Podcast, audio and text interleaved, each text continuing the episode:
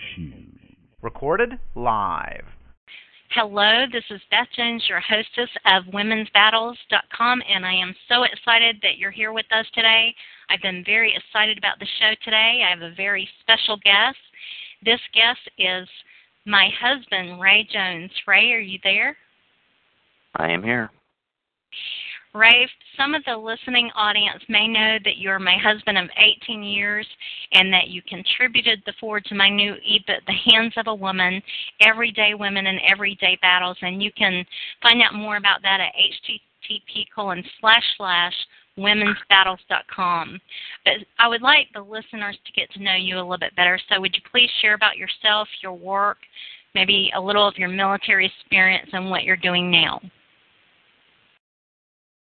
Okay, well, I started out at the mil- in the military at a very young age. I joined the Texas Guard, uh, I think when I was still just sixteen, uh, with parental consent. Uh, I was still in high school. I uh, spent about two years uh, working with the Guard, learning to be a military policeman, and then decided to transfer over to the United States Navy and uh, become a combat medic.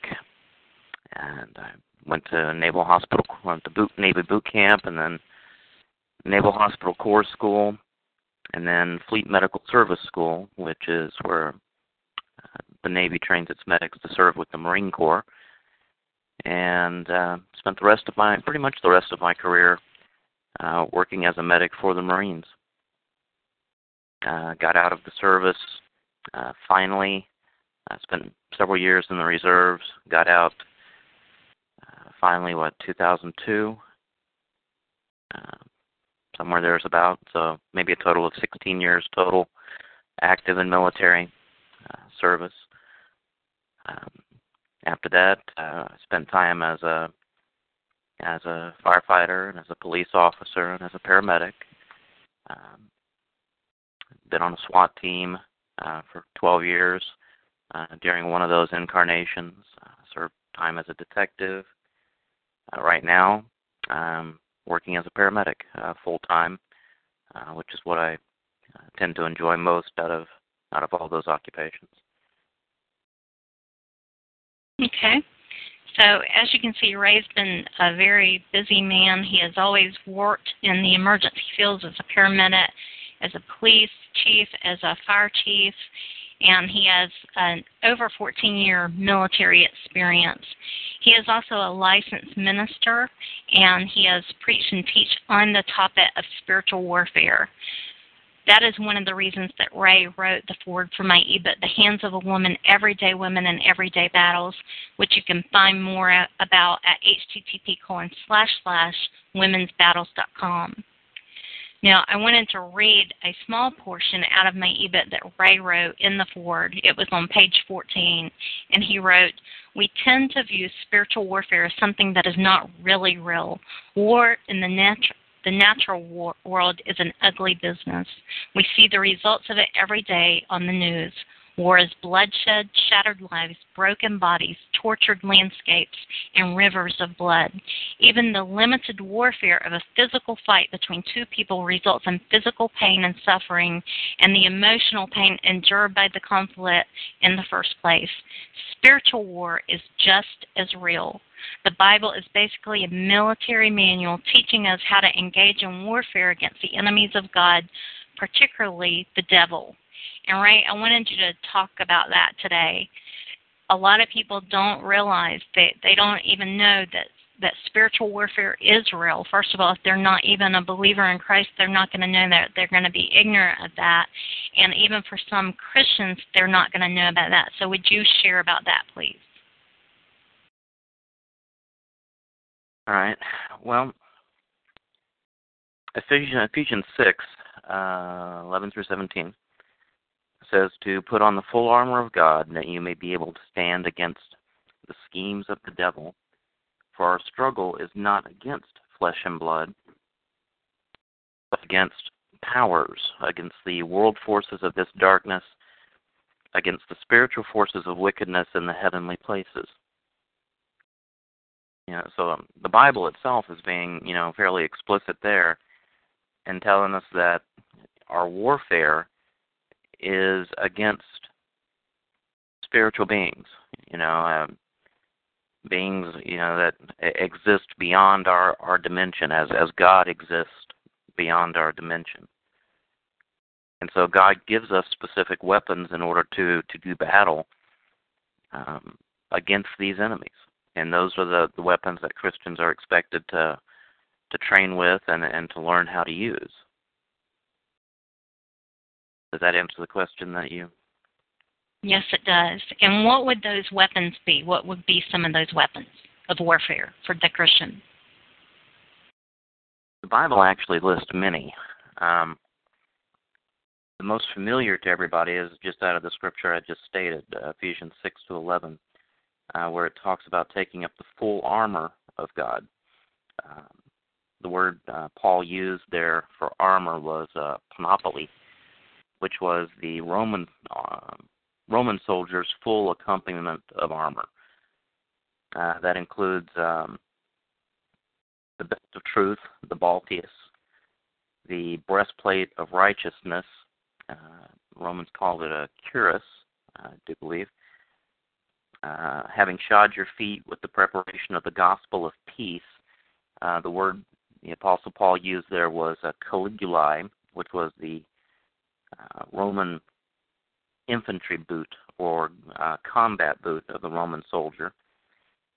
And in addition to all, taking up the shield of faith, uh, Romans called it the scutum, uh, which you will be able to extinguish all the flaming missiles of the evil, evil one, and take the helmet of salvation and the sword of the Spirit, which is the word of God.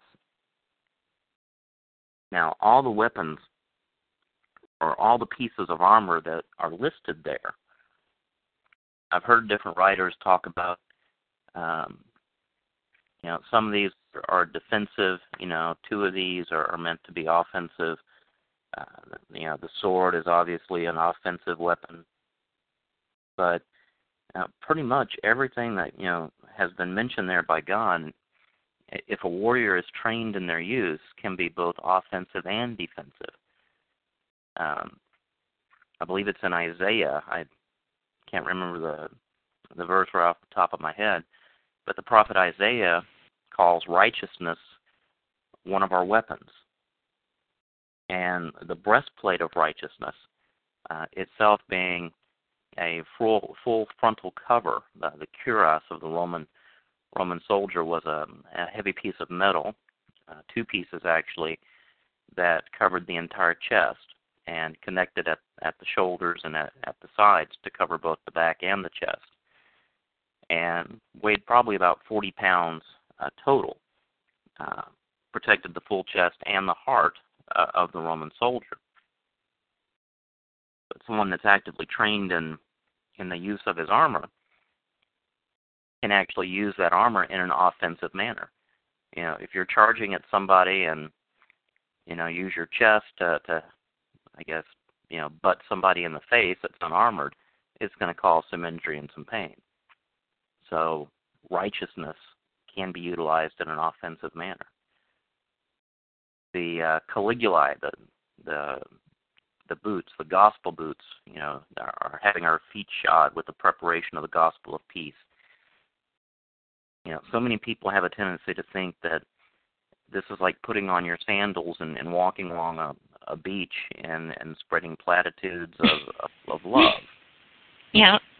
The caligae were combat boots. Um, they were thick, thick pieces of leather uh, that were studded with hobnails and uh, laced up around the Roman soldier's feet.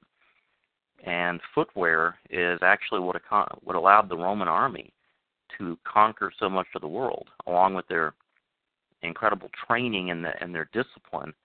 Uh, their footwear allowed them to, to travel and, and cover long distances without foot problems. Uh, many other armies of the world have been crippled because of bad footwear. Uh, in the Civil War, for instance, um, again, the, the general escapes right away, but a bunch of Union soldiers had been issued new footwear, brand new boots.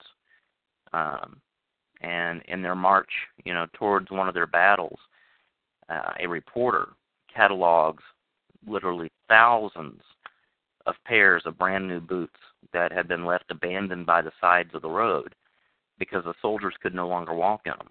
Uh, the boots hadn't been broken in, so they caused blisters and, and sores and crippled the soldiers. So instead of wearing boots, they just chose to go barefoot. And fighting barefoot in a battle is usually not the wisest thing to do, but, you know, the soldiers could not bear the pain of the of the footwear. You know, the Roman soldier's footwear was very comfortable, and it allowed him to do battle in a number of different environments and gave him good mobility. And to go long distances.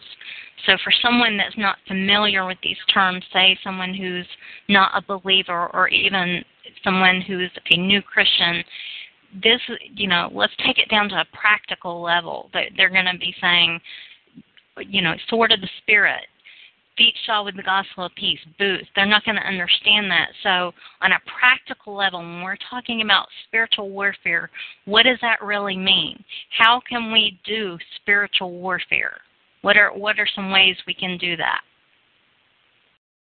Well, one of the things that, that Christians, I think, need to realize, and what what kind of been the hallmark of my ministry, um, as it has been for, for all these years, you know, spiritual warfare has always kind of been my topic, my my thing. Uh, the, the first sermon I ever preached on uh, was in regards to spiritual warfare.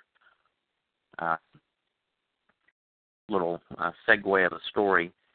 Um, I had been invited to speak uh, as a as a youth minister. I was when I was training to be a, a, a pastor many many many years ago.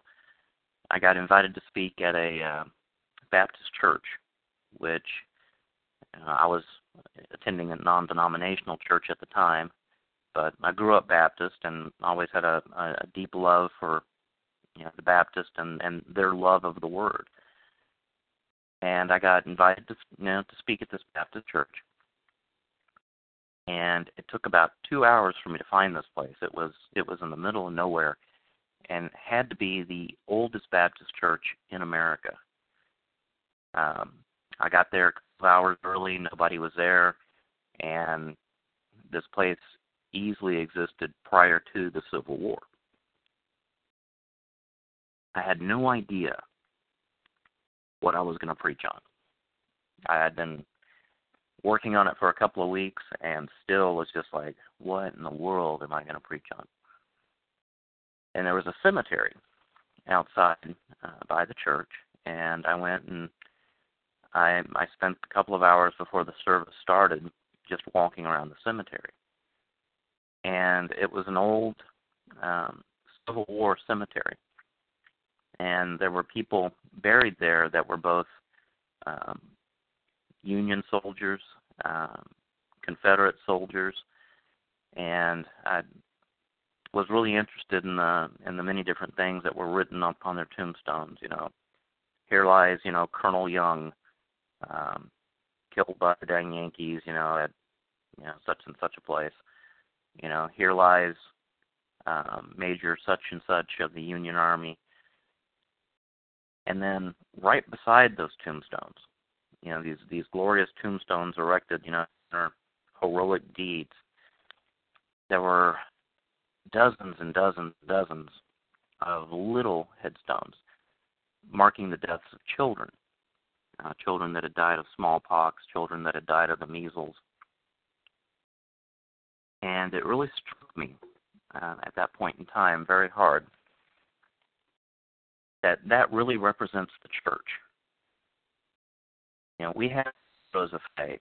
Um, when you come into faith, you know, it's kind of like being recruited. You know, in the Baptist church, you know, we, at the end of every service, you know, we would sing a hundred stanzas of "I Surrender" until, you know, someone finally walks down the aisle and and to Christ. And it was a great celebration. Hey, we, we've got a new Christian. You know, someone has surrendered their, their heart to Christ. And then that's it. You know, and, well, they're recruited. there's, you know, well, we've got some Bible studies you can come to, you know, on Wednesday nights. You know, we've got, um, you know, be here Sunday morning, be here Sunday night. Um, you know, there's group, you know, there's trade group, there's this, you know, there's that activity, there's Royal Rangers. There wasn't any real training that we gave our recruits, and and I think that's in a lot of places still still true today. That when, the church doesn't that the church doesn't train people as soldiers because we are in a war. And I want to interject. Excuse me for interrupting, but I want to interject something that you had written in my ebook. You had written individually, we are all engaged as soldiers in this war, and that is so true. And my slogan or my motto for this ebook is, we are in a war and we must fight because neutral is not an option. We either, as as Christians, as believers, we will either fight or we will become missing in action, or we will be slaughtered by the enemy. Neutral is not an option. We must learn to wage war against the enemy. We cannot afford to be passive. It's very serious. It's very real. And for, for those who don't know Christ, that they don't even realize that, that we are actually in a war. They're not. They're blinded to the truth.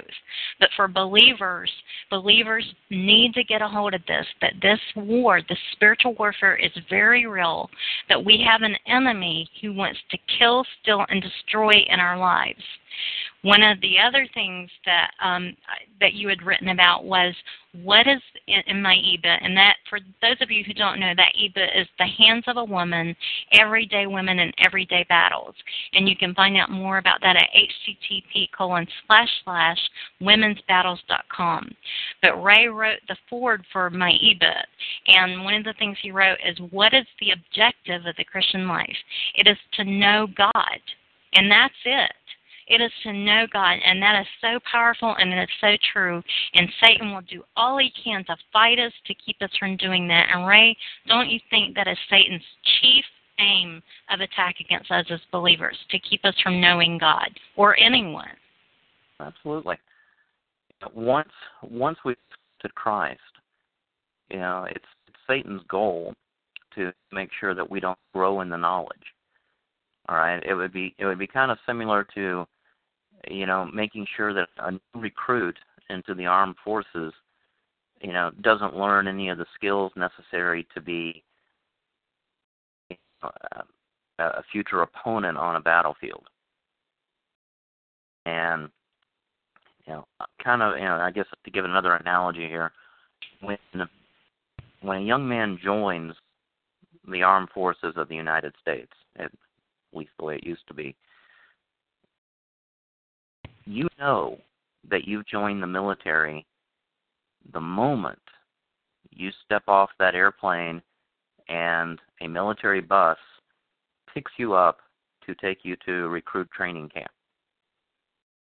Because one moment you're standing outside on a street corner with a bunch of other people dressed in civilian clothes like you are, you know, long hair, earrings, you know, cigarettes, you know, laughing, joking, talking, et cetera. And the next moment, a bus pulls up, and a guy in a Marine Corps uniform steps out, looks at all of you, and then starts yelling and screaming for you to get the bus. And you kind of know at that instant that your life, as as you know it, is over. And it is over for the next, you know, twelve, fourteen, eighteen, or however long it takes. Um, the, because the, you know, the military will, their their goal is to is to tear you down, and then to build you back up, and prepare you, you know, to, to do battle with, with the enemies of our of our country, enemies of the of the Constitution of the United States, the enemies of our freedom. And they teach you a whole um, barrage of different skills Uh, to train you for that. Uh, they toughen you up through calisthenics and uh, physical training. Uh, they toughen you up by, by making you do things that are that are repetitive in nature, that just seem absolutely stupid to you at the time. And you, you got to get it right. Um, if you don't get it right, you get yelled at. you know, and before long, you know, you're falling in line with everybody else, just trying to do it right so that you don't get yelled at anymore. And, but, you know, when it's all over, you know, everybody's marching together. Everybody knows how to pick up a weapon. Everybody knows how to aim it. Everybody knows how to shoot it. Um, everybody knows how to engage in hand-to-hand combat. Um, everybody knows the basics of survival and, if need be, uh, can do the job. But that's just basic training. You know, after a soldier graduates basic training, then you go to advanced training to, to find, you know, learn even more about uh, particular jobs that you're going to be able to do in, in the service. And that's a lot, like, in, in my opinion, a lot the way the church, you know, should be. You know, for years uh, in America, we've kind of cultivated this idea that if you want to serve God, excuse me, you basically... Ray, hold on. Ray, hold on just a second.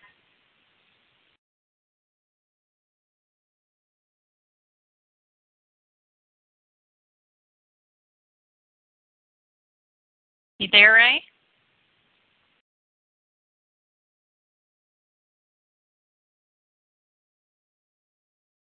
Ray, are you there? I'm here. Okay. What I did for those in the audience is I muted the other phone lines. That way we could have it as clean of a recording as possible. So I'm sorry, Ray. Go ahead and continue. Uh, I believe my, my bent was that uh, for for several years, at least in the in the church culture, we've kind of raised up this idea that if you're if you're going to serve God, you're going to have to do it as a preacher, you know, or, you know, as a deacon in the church, or maybe as a Sunday school teacher. But, you know, that's that's pretty much it, you know. If a, if a person feels a calling to to serve God, it's okay, well, let's train you as a preacher. Or, you know, let, let's have you be a deacon, and, you know, you can, and, you know, pass the offering plate. And, you know, a lot of people don't really have those types of callings. You know, there's a lot of people that are that are called to serve God as soldiers, but, you know, they're, they're not called to be preachers.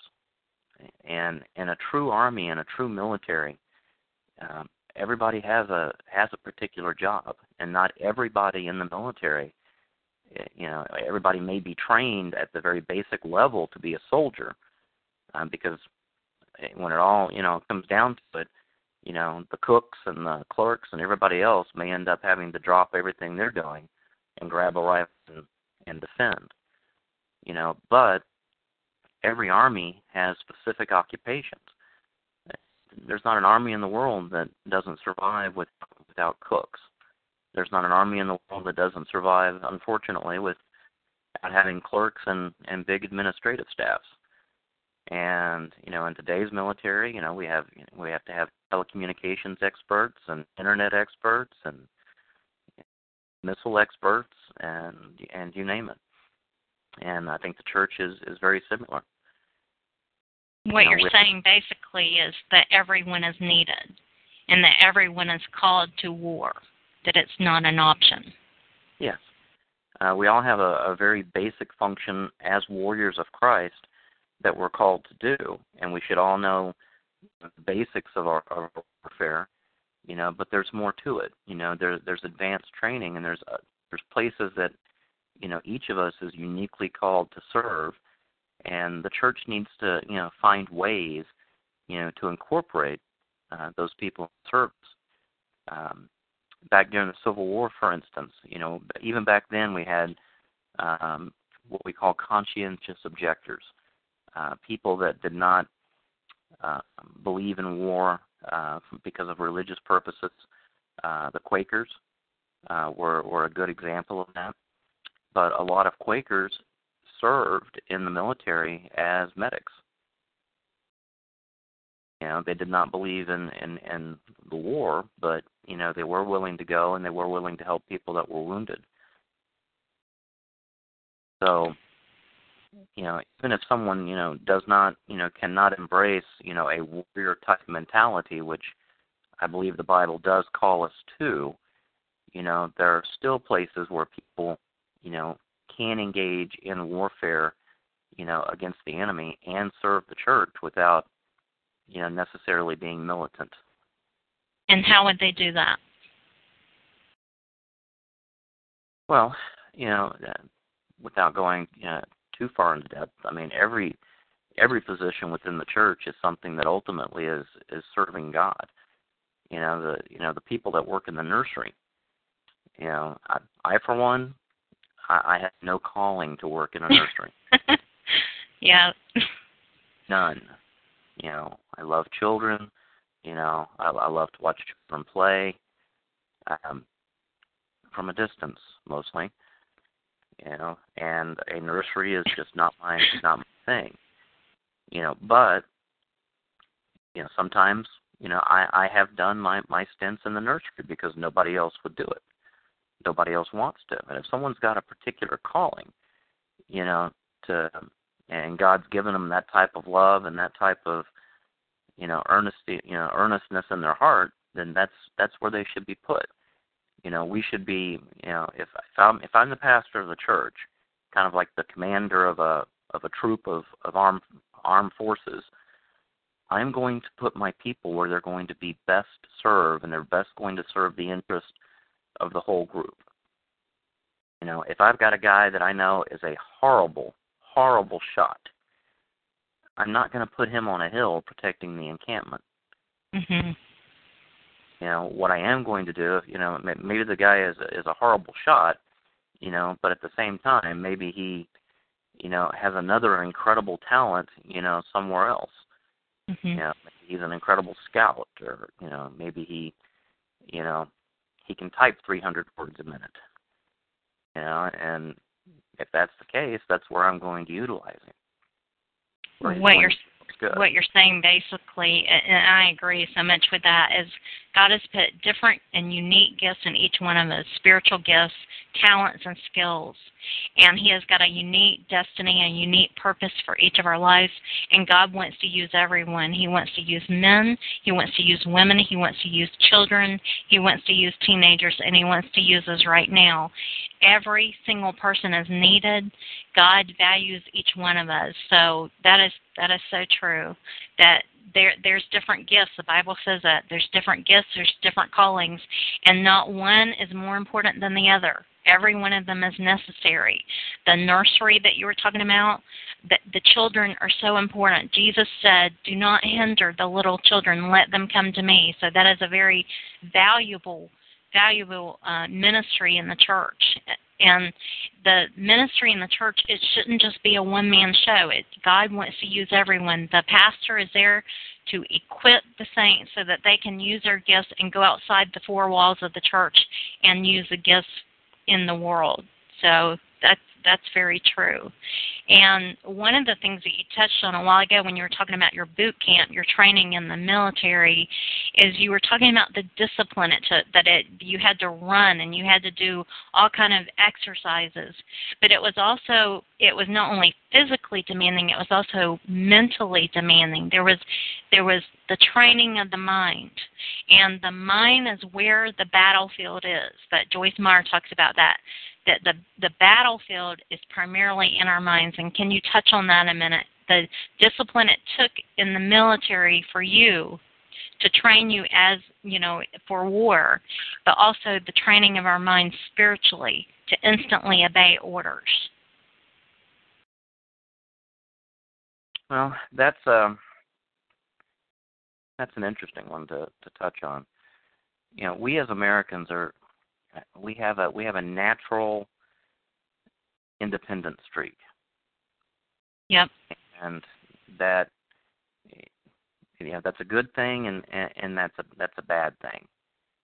Um, you know, there's a portion of us that says, you know, hey, I want to do it my way, and I'm going to do it my way, and nobody's going to tell me tell me otherwise.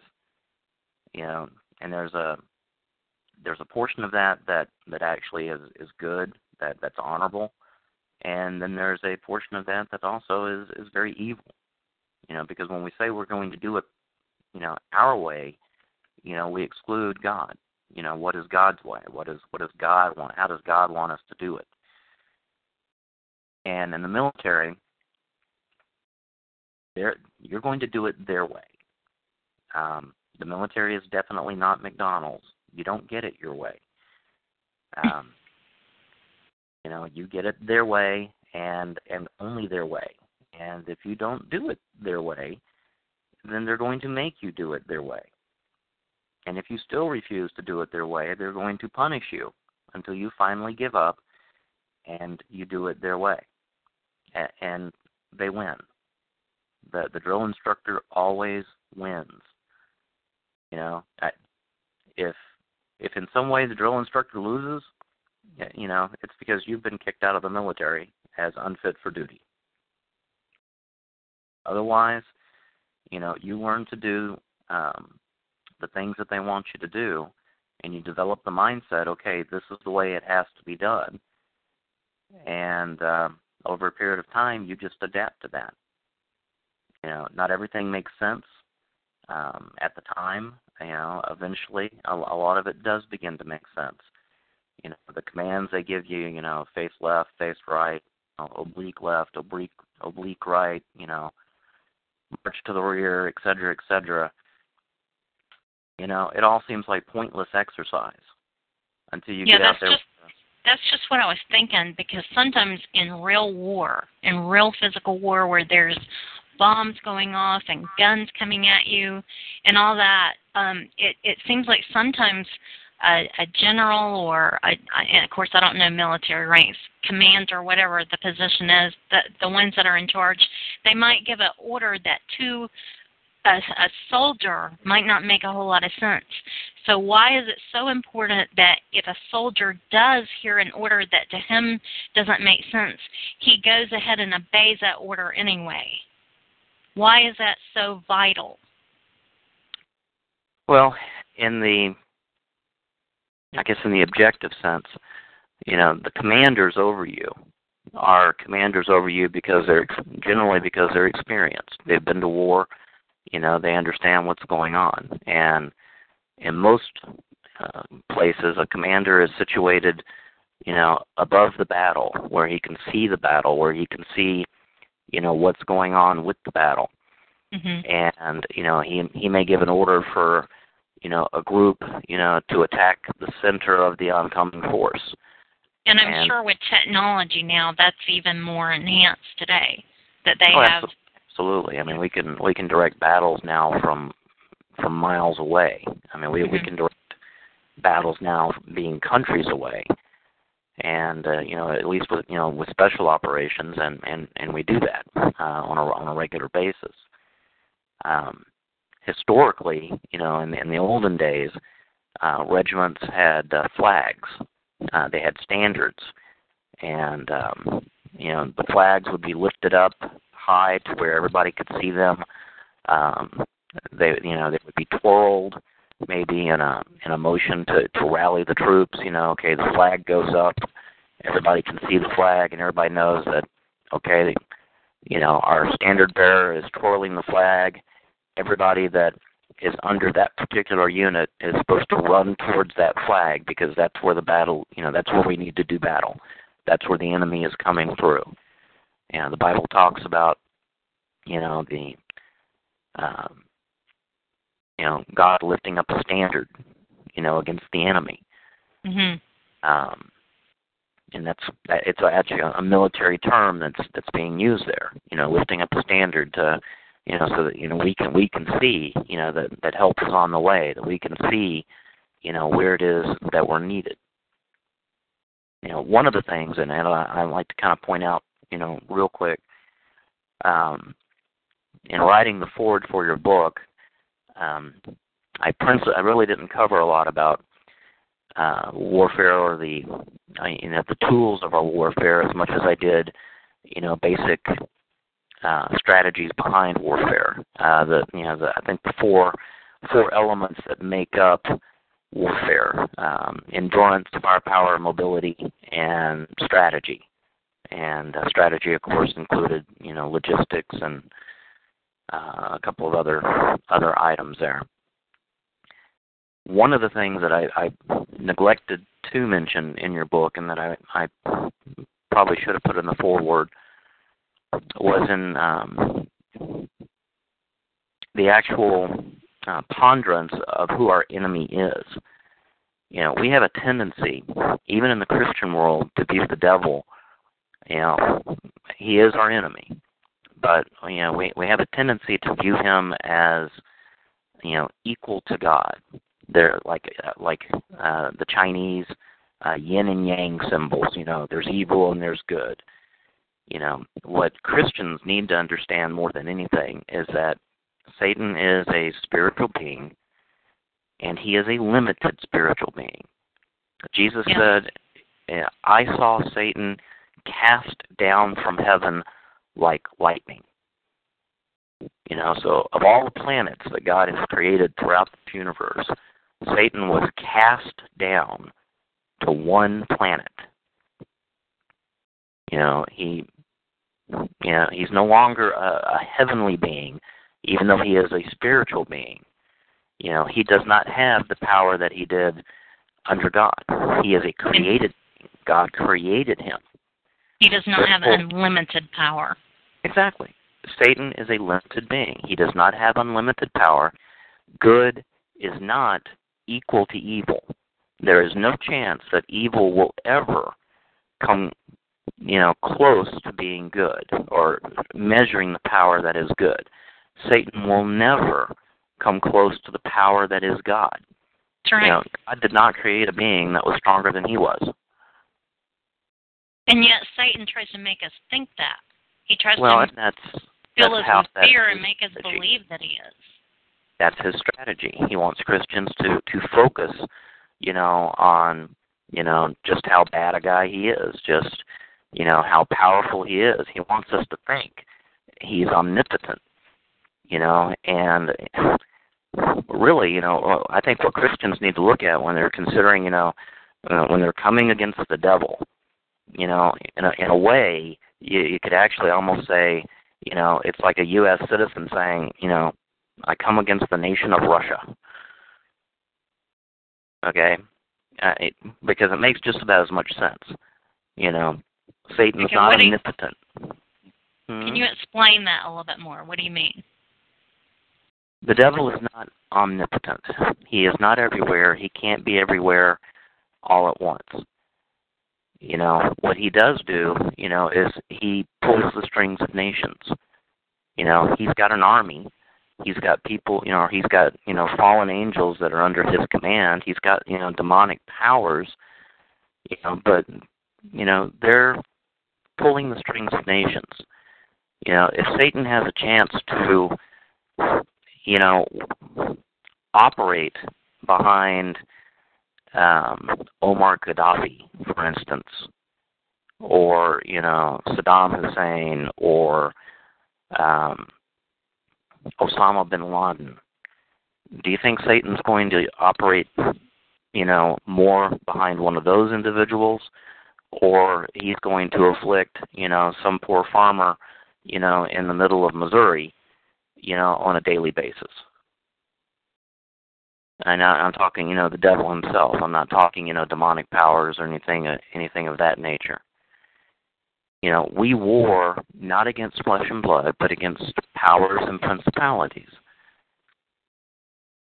And we need to, you know, we need to see the devil as, as for, for what he is, a limited being that we are engaged in warfare against. So how do we do that? How well, do we war, war against him? What are some tools? Well, God gives us all the tools that we need. You know, the the knowledge of the Word is it. You know, if, if you look at the temptation of Jesus in the wilderness, uh, the devil came against the devil himself came against Jesus uh, three times and tempted him. You know, he tempted him um, with the lust of the eyes, the lust of the flesh, and, and the pride of life. And he tempted him at a time when Jesus was at his weakest, you know, after forty days, you know, without food, uh, a forty-day fast. But even when the devil came against him, you know, The Bible doesn't, I don't believe the Bible records the devil tried to kill him. It says that, he, you know, he tempted him. You know, he tried to win him over to his side. You know, offered him all the kingdoms of the world. Mm-hmm. You know, tried to get him to, you know, to prove his godhood, you know, by putting God to the test. You know, every time that's, that Jesus came against the devil, he said, it is written. The word. He used the word. And that's why the Bible says the word of God is sharper than any two-edged sword, able to cleave through flesh and bone, piercing the heart of the matter. The Roman soldier, uh, the sword of truth that the, the Apostle Paul talked about in Ephesians, um, was the gladius. It was uh, uh, the Roman short sword. It was uh, double-edged. It was pointed. Uh, the Romans could fight with both sides of the sword. It was short, and the Romans used it as a thrusting weapon, which was something that a lot of the other civilizations that surrounded Rome at the time did not use. Their swords had single edges and were usually very big and very clumsy.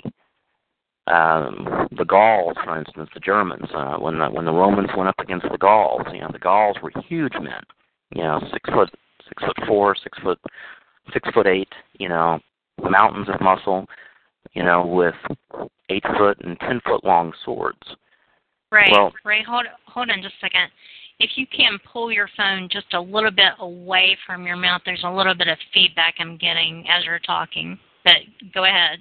You're talking about the, the, the weapon of the sword, and that um, the the Roman sword was was shorter than the other typical swords in that time. Go ahead.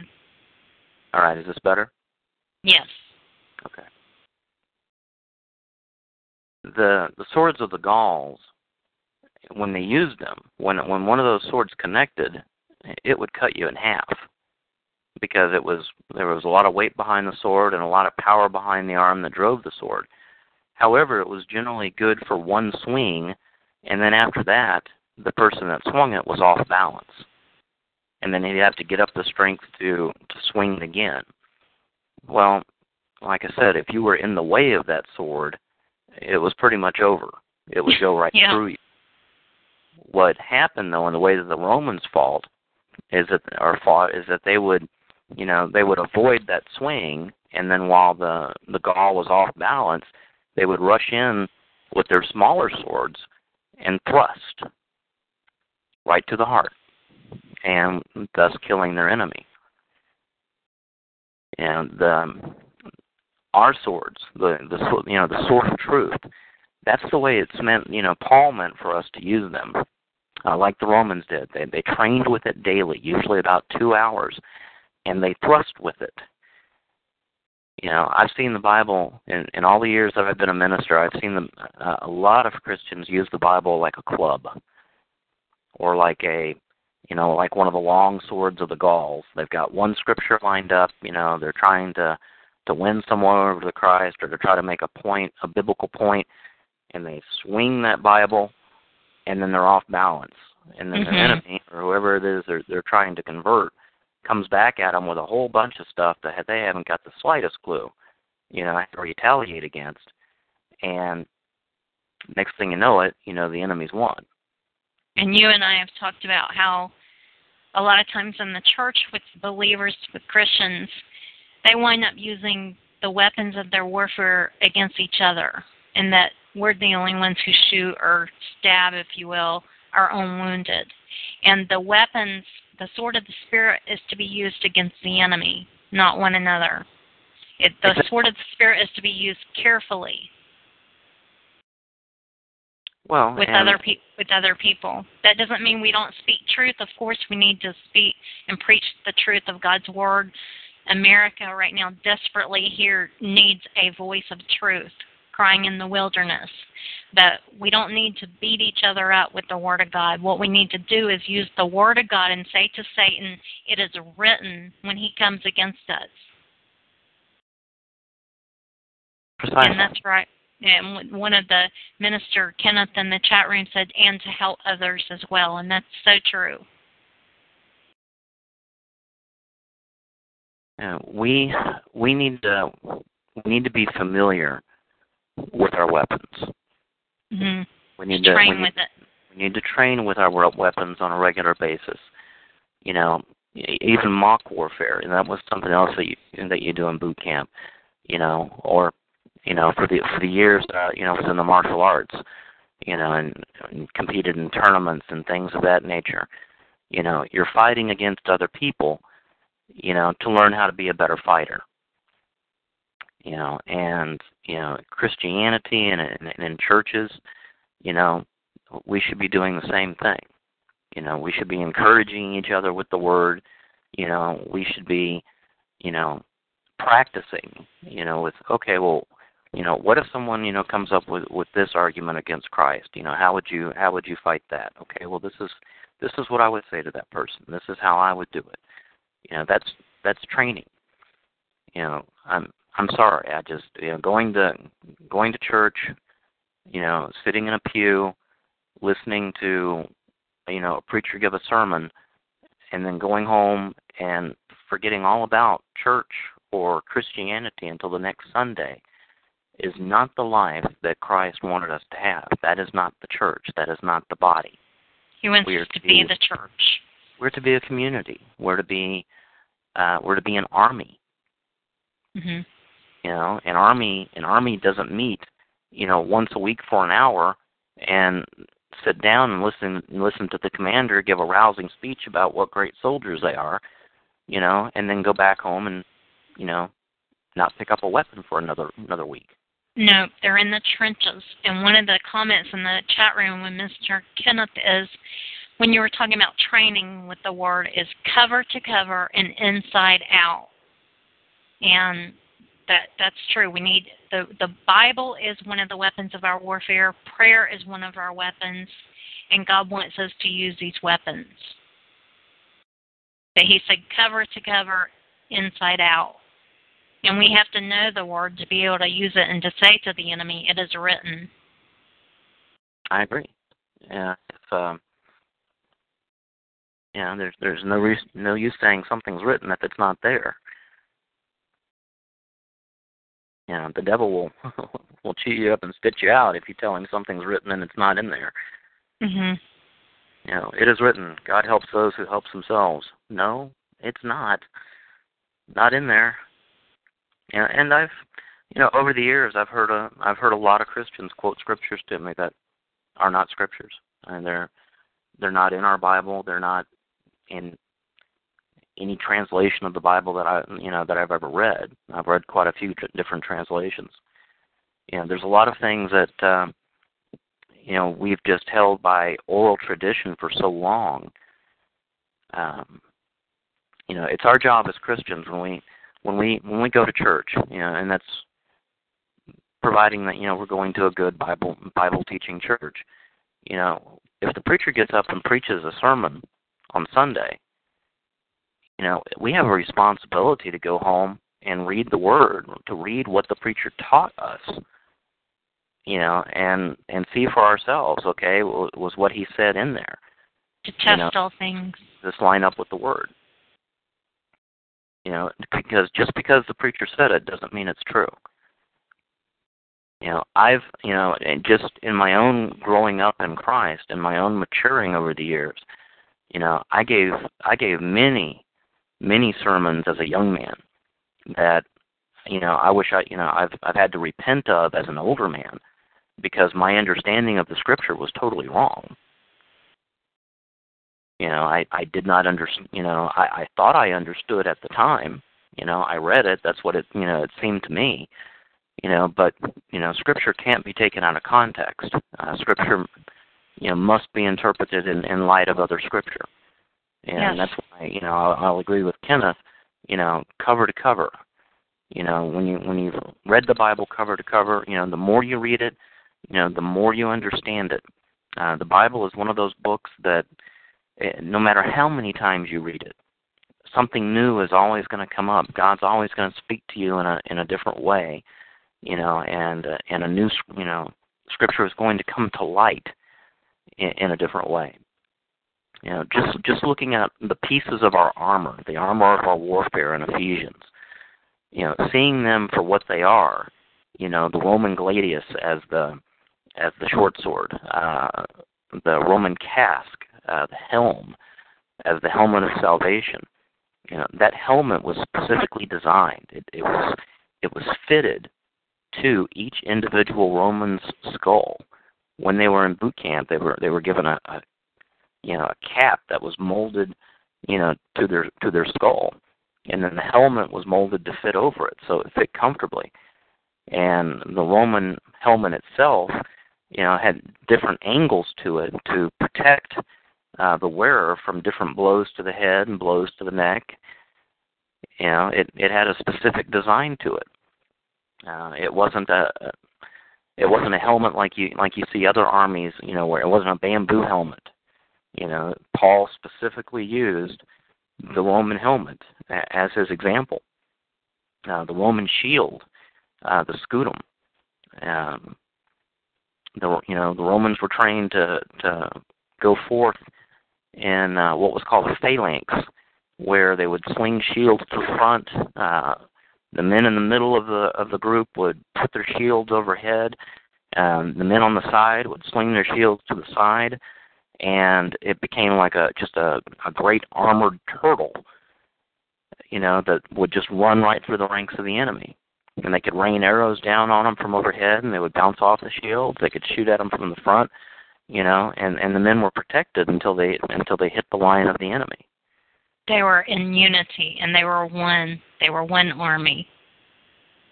Yes, yeah, so they they went. They had one. You know, went forth with, with a purpose. You know, they they obeyed the orders of their commanders. You know, they didn't jostle one another for position. They weren't out there, you know, trying to prove, you know, who is the best warrior. You know, there is a, there's a big difference between a warrior and a soldier. And the Gauls, uh, the Germans, uh, they were warriors, and they were all individually proud of their ability as warriors. Well, warriors typically fight as individuals. The Romans didn't fight as individuals. They fought as units. And that's how the Romans were able to conquer uh, the known world at the time. Many of the enemies they fought against, you know, went out and, you know, tried to gain glory for themselves on the battlefield, you know, and, you know, the Romans didn't think twice about surrounding an enemy and cutting him down. You know, their their objective was to win for the glory of Rome. And our objective is to win for the glory of God. Our objective, exactly, is to is to keep up, you know, keep up the fight. You know, the battle's already been won. You know, God has defeated the devil. You know, if if anything, you could you could say that, you know, what we are doing now. Between between the time that, that Jesus left and the time that, that Jesus comes back, which all Christians believe is very soon. Um, yes. Though I would not hazard to try to give a date for that. Um, what we're doing is, is kind of, I, I guess you can compare it to uh, the invasion of Normandy back in World War Two. You know, that... The invasion of Normandy broke the the Axis powers. It, it broke the back of Nazi Germany. The war was essentially over, D-Day. Okay? But the war wasn't over officially uh, until many months later. You know, Japan still had to surrender. There were still isolated units uh, fighting in different places. Um, so I, I guess you could say that, you know, You know, Jesus' death on the cross and, and resurrection was D-Day. And, you know, our job now until until Christ comes again and establishes his kingdom here on earth is to fight the good fight, to to bring as many to the knowledge of Christ as we possibly can, you know, to, to live Christian lives, you know, to uh, continue remind, you know, to remind the devil he's a defeated enemy. You know. And the evidence of that, the evidence of that will be our love for one another and for God. Uh, the, yes, our evidence of that is our is our love for one another, um, and definitely our, our awe and reverence and fear of God. you know, one thing that, that I like to caution people, you know, we tend to worship what we, you know, what we fear. What we fear, we actually tend to worship. Uh, and, and, and let me explain that. You know, if we fear something, we give it power over us. We give it the ability to harm us. All right? How, you know, I know there's people out there that are scared of snakes, that are scared of wasps, you know, and they they freeze, you know, when when one starts flying around them, you know, or, you know, they see one and, you know, they shriek, you know, whatever, you know. Okay, those, those are fears. I understand. I guess I understand those kind of kinds of fears. I don't personally have those types of fears, but I, I, I know some people have them, you know, that they're they're afraid of them. One of the questions in the chat room or comments is fear as in respect in God's case. Exactly. Our our fear of God is not fear as in run in terror type fear. We we should fear God. The Bible tells us to fear God. All right? Rever Him. Mm-hmm. But, our, you know, our fear is, is one of reverence. He's also our Father, you know. And, you know, I had I had some fear of my father growing up. I think everybody did, you know, especially when, you know, he was mad or I, not, I knew I had done something, you know, that was not going to meet his approval. Fear of the devil is what I'm getting at, though. So many Christians spend so much time fearing the devil that they, you know, they're afraid to do anything because, you know, well, you know, I don't want to draw the devil's attention to me. You know, I, I don't want to pray for this person because, you know, what what if the spirit that's on him comes, you know, comes out at me? That's where we're that's where we're honoring the devil. We're, we're giving him too much credence. I'm not saying that he he's not an enemy that should also be respected. You know, you, you respect, you know, your opponent. You know, one of the one of the easiest ways to get defeated in a battle is to go into the battle, you know, with the idea that I'm going. You know, trust me, from from years of of fighting in karate tournaments. You know, you go up against some guy and it's like, I am going to tear this guy apart. And the next thing you know, you're looking up at him from the floor, you know, thinking, maybe if I just lie here, he'll go away. You know, you if you if you don't respect your enemy, you don't respect what he can do to you, then you're not, you know, you're you're going to make a foolish foolish strike. Yeah, I want to um, jump in here real quick before I forget this point because I believe it's very important. I want to emphasize what you said about respecting the opponent, respecting the enemy. It is true. We don't need to think he has no power. But the Bible says he's he's got power. He is a spiritual being. He does not have unlimited power over us. But what's so important for us to get is that if we are a believer in Christ, we have all authority in Christ. We have to know that our authority is in Christ. We have to know where our authority comes from. Our authority does not come in and of ourselves. Our authority does not come from shouting at the devil or, or you know, even, you know, rebuke him, him loudly or whatever. Our authority comes absolutely from God, and that's that is the knowledge that we need. That is what we need to understand is our authority is in Christ. Second Corinthians ten, three through five states, for though we walk in the flesh, we do not war according to the flesh. For the weapons of our warfare are not of the flesh, but divinely powerful for right. the destruction of fortresses. We are destroying speculations, every lofty thing raised up against the knowledge of God, and we are taking every thought captive to the obedience of Christ. And then John sixteen thirty-three states, these things I have spoken to you, that in me you may have peace. In the world you have tribulation, but take courage, I have overcome the world. You know, what we what we need to remember through all this is that we are engaged in battle. We are going yes. to continue to be engaged in battle and warfare, you know, until Christ comes again. whether we want to be or not. whether whether we want to be or not. You know, since we are in warfare, we need to conduct ourselves as soldiers in warfare. You know, we need to we need to learn to use the weapons of our warfare. You know, we need to understand that, you know, even though our enemy is defeated, you know, he still has power. He can still cause destruction. You know, but if we stand united against him instead of united against each other, you know, if we if we work on tearing down, you know, the spiritual forces in high places, you know, instead of tearing down the church next door because, you know, they believe a little differently than we do, you know, then, you know, maybe we'll see some ground gained. You know, if you look at America right now, and especially in the last couple of years, we have lost so much moral high ground. It's unbelievable. Well, you, you can't convince me that, you know, the morality of America has just suddenly, you know, turned on its heel. You know, it hasn't. There has been active warfare in, in, in the heavenlies, you know, by our enemy to destroy the foundations of our society. Yeah. Our society is one of the last few on the face of this earth, as decadent as our society may be. Our society is one of the last few on this planet that actively pro- proclaim a God, that send missionaries to foreign lands, that send humanitarian aid, you know, to other to other places.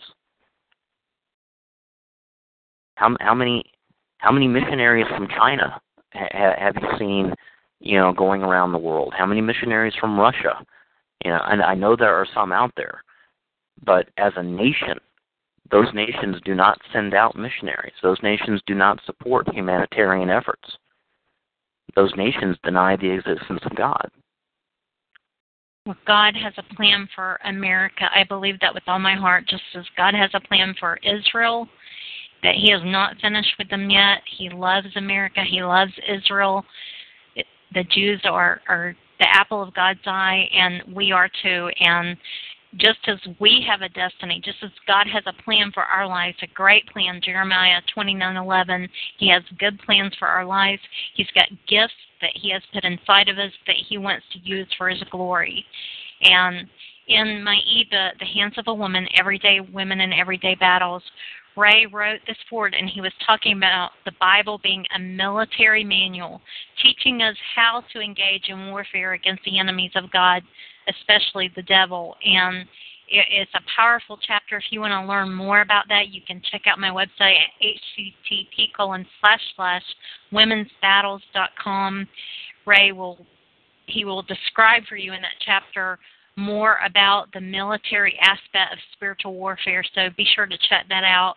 And I want to read, Ray, it's been really good to talk to you today about this subject. It's a fascinating topic. It's one that the church at large, it, my friend Mary and I were talking about this, a lot of this is not taught even from the pulpit.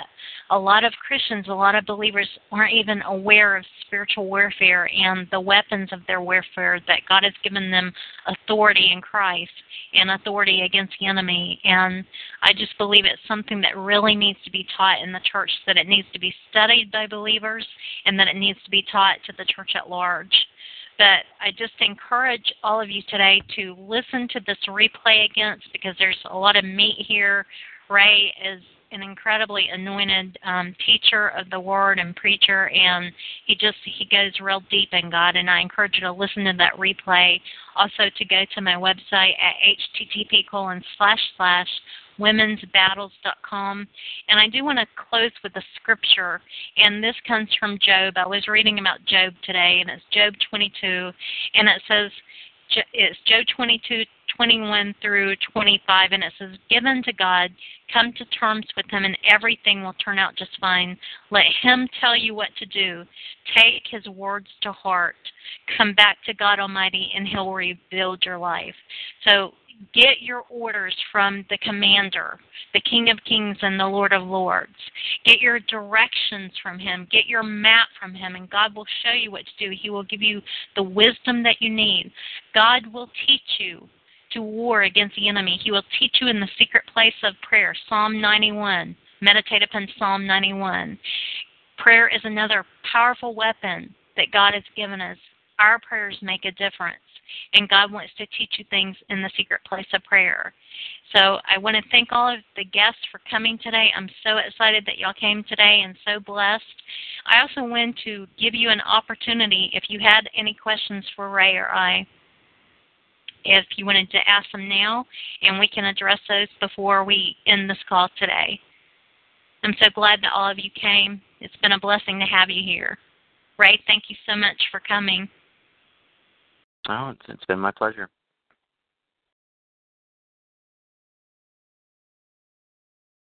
Okay, does anyone else have any more questions before we end this call? We'll wrap up with prayer. Okay. Well, Ray, why don't you lead us in prayer, and then I will I will end the call. And also, just want to remind y'all that this replay for TalkShoe will be available shortly afterwards. Also, be sure to check out my website, my new ebook. I've been very excited about it. Eight women have contributed their stories, some of their greatest spiritual battles. And one of my stories is included that as well. It's at womens battles dot com. And thank you. One of the feedback today was it was a very good program. But, Ray, why don't you just go ahead and wrap us up with prayer today? And thank you so much for coming. Okay. Heavenly Father, I just come before you right now in the name of Jesus Christ, your Son. I thank you for the opportunity, Lord, to, to talk about your word. I ask, Lord, that uh, anything that was said today, anything that was, that was unclear uh, on my part or Um, that wasn't explained very well, Lord God, that you would just you would make that knowledge relevant uh, to the hearts of those that were that were listening. Lord, your your word, uh, Isaiah fifty-four seventeen says, "No weapon formed against you shall prosper, and every tongue which rises against you in judgment you shall condemn. This is the heritage of the servants of the Lord, and their righteousness is from me," says the Lord. So, Lord, I, I thank you for your righteousness. I, I thank you for the breastplate of righteousness which which you give us, Lord. It's not our righteousness that we put on, Lord. It's your righteousness that we put on. It's not our swords that we take up, Lord. It is your sword that you've given us, the sword of the word. And, Lord, you also said that you give us faith, a gift of faith. So, Lord, that, that shield of faith is your gift to us, Lord, and we lift up that shield and the and the belt of truth, Lord, that, that we place on, and the helmet of salvation are also your gifts.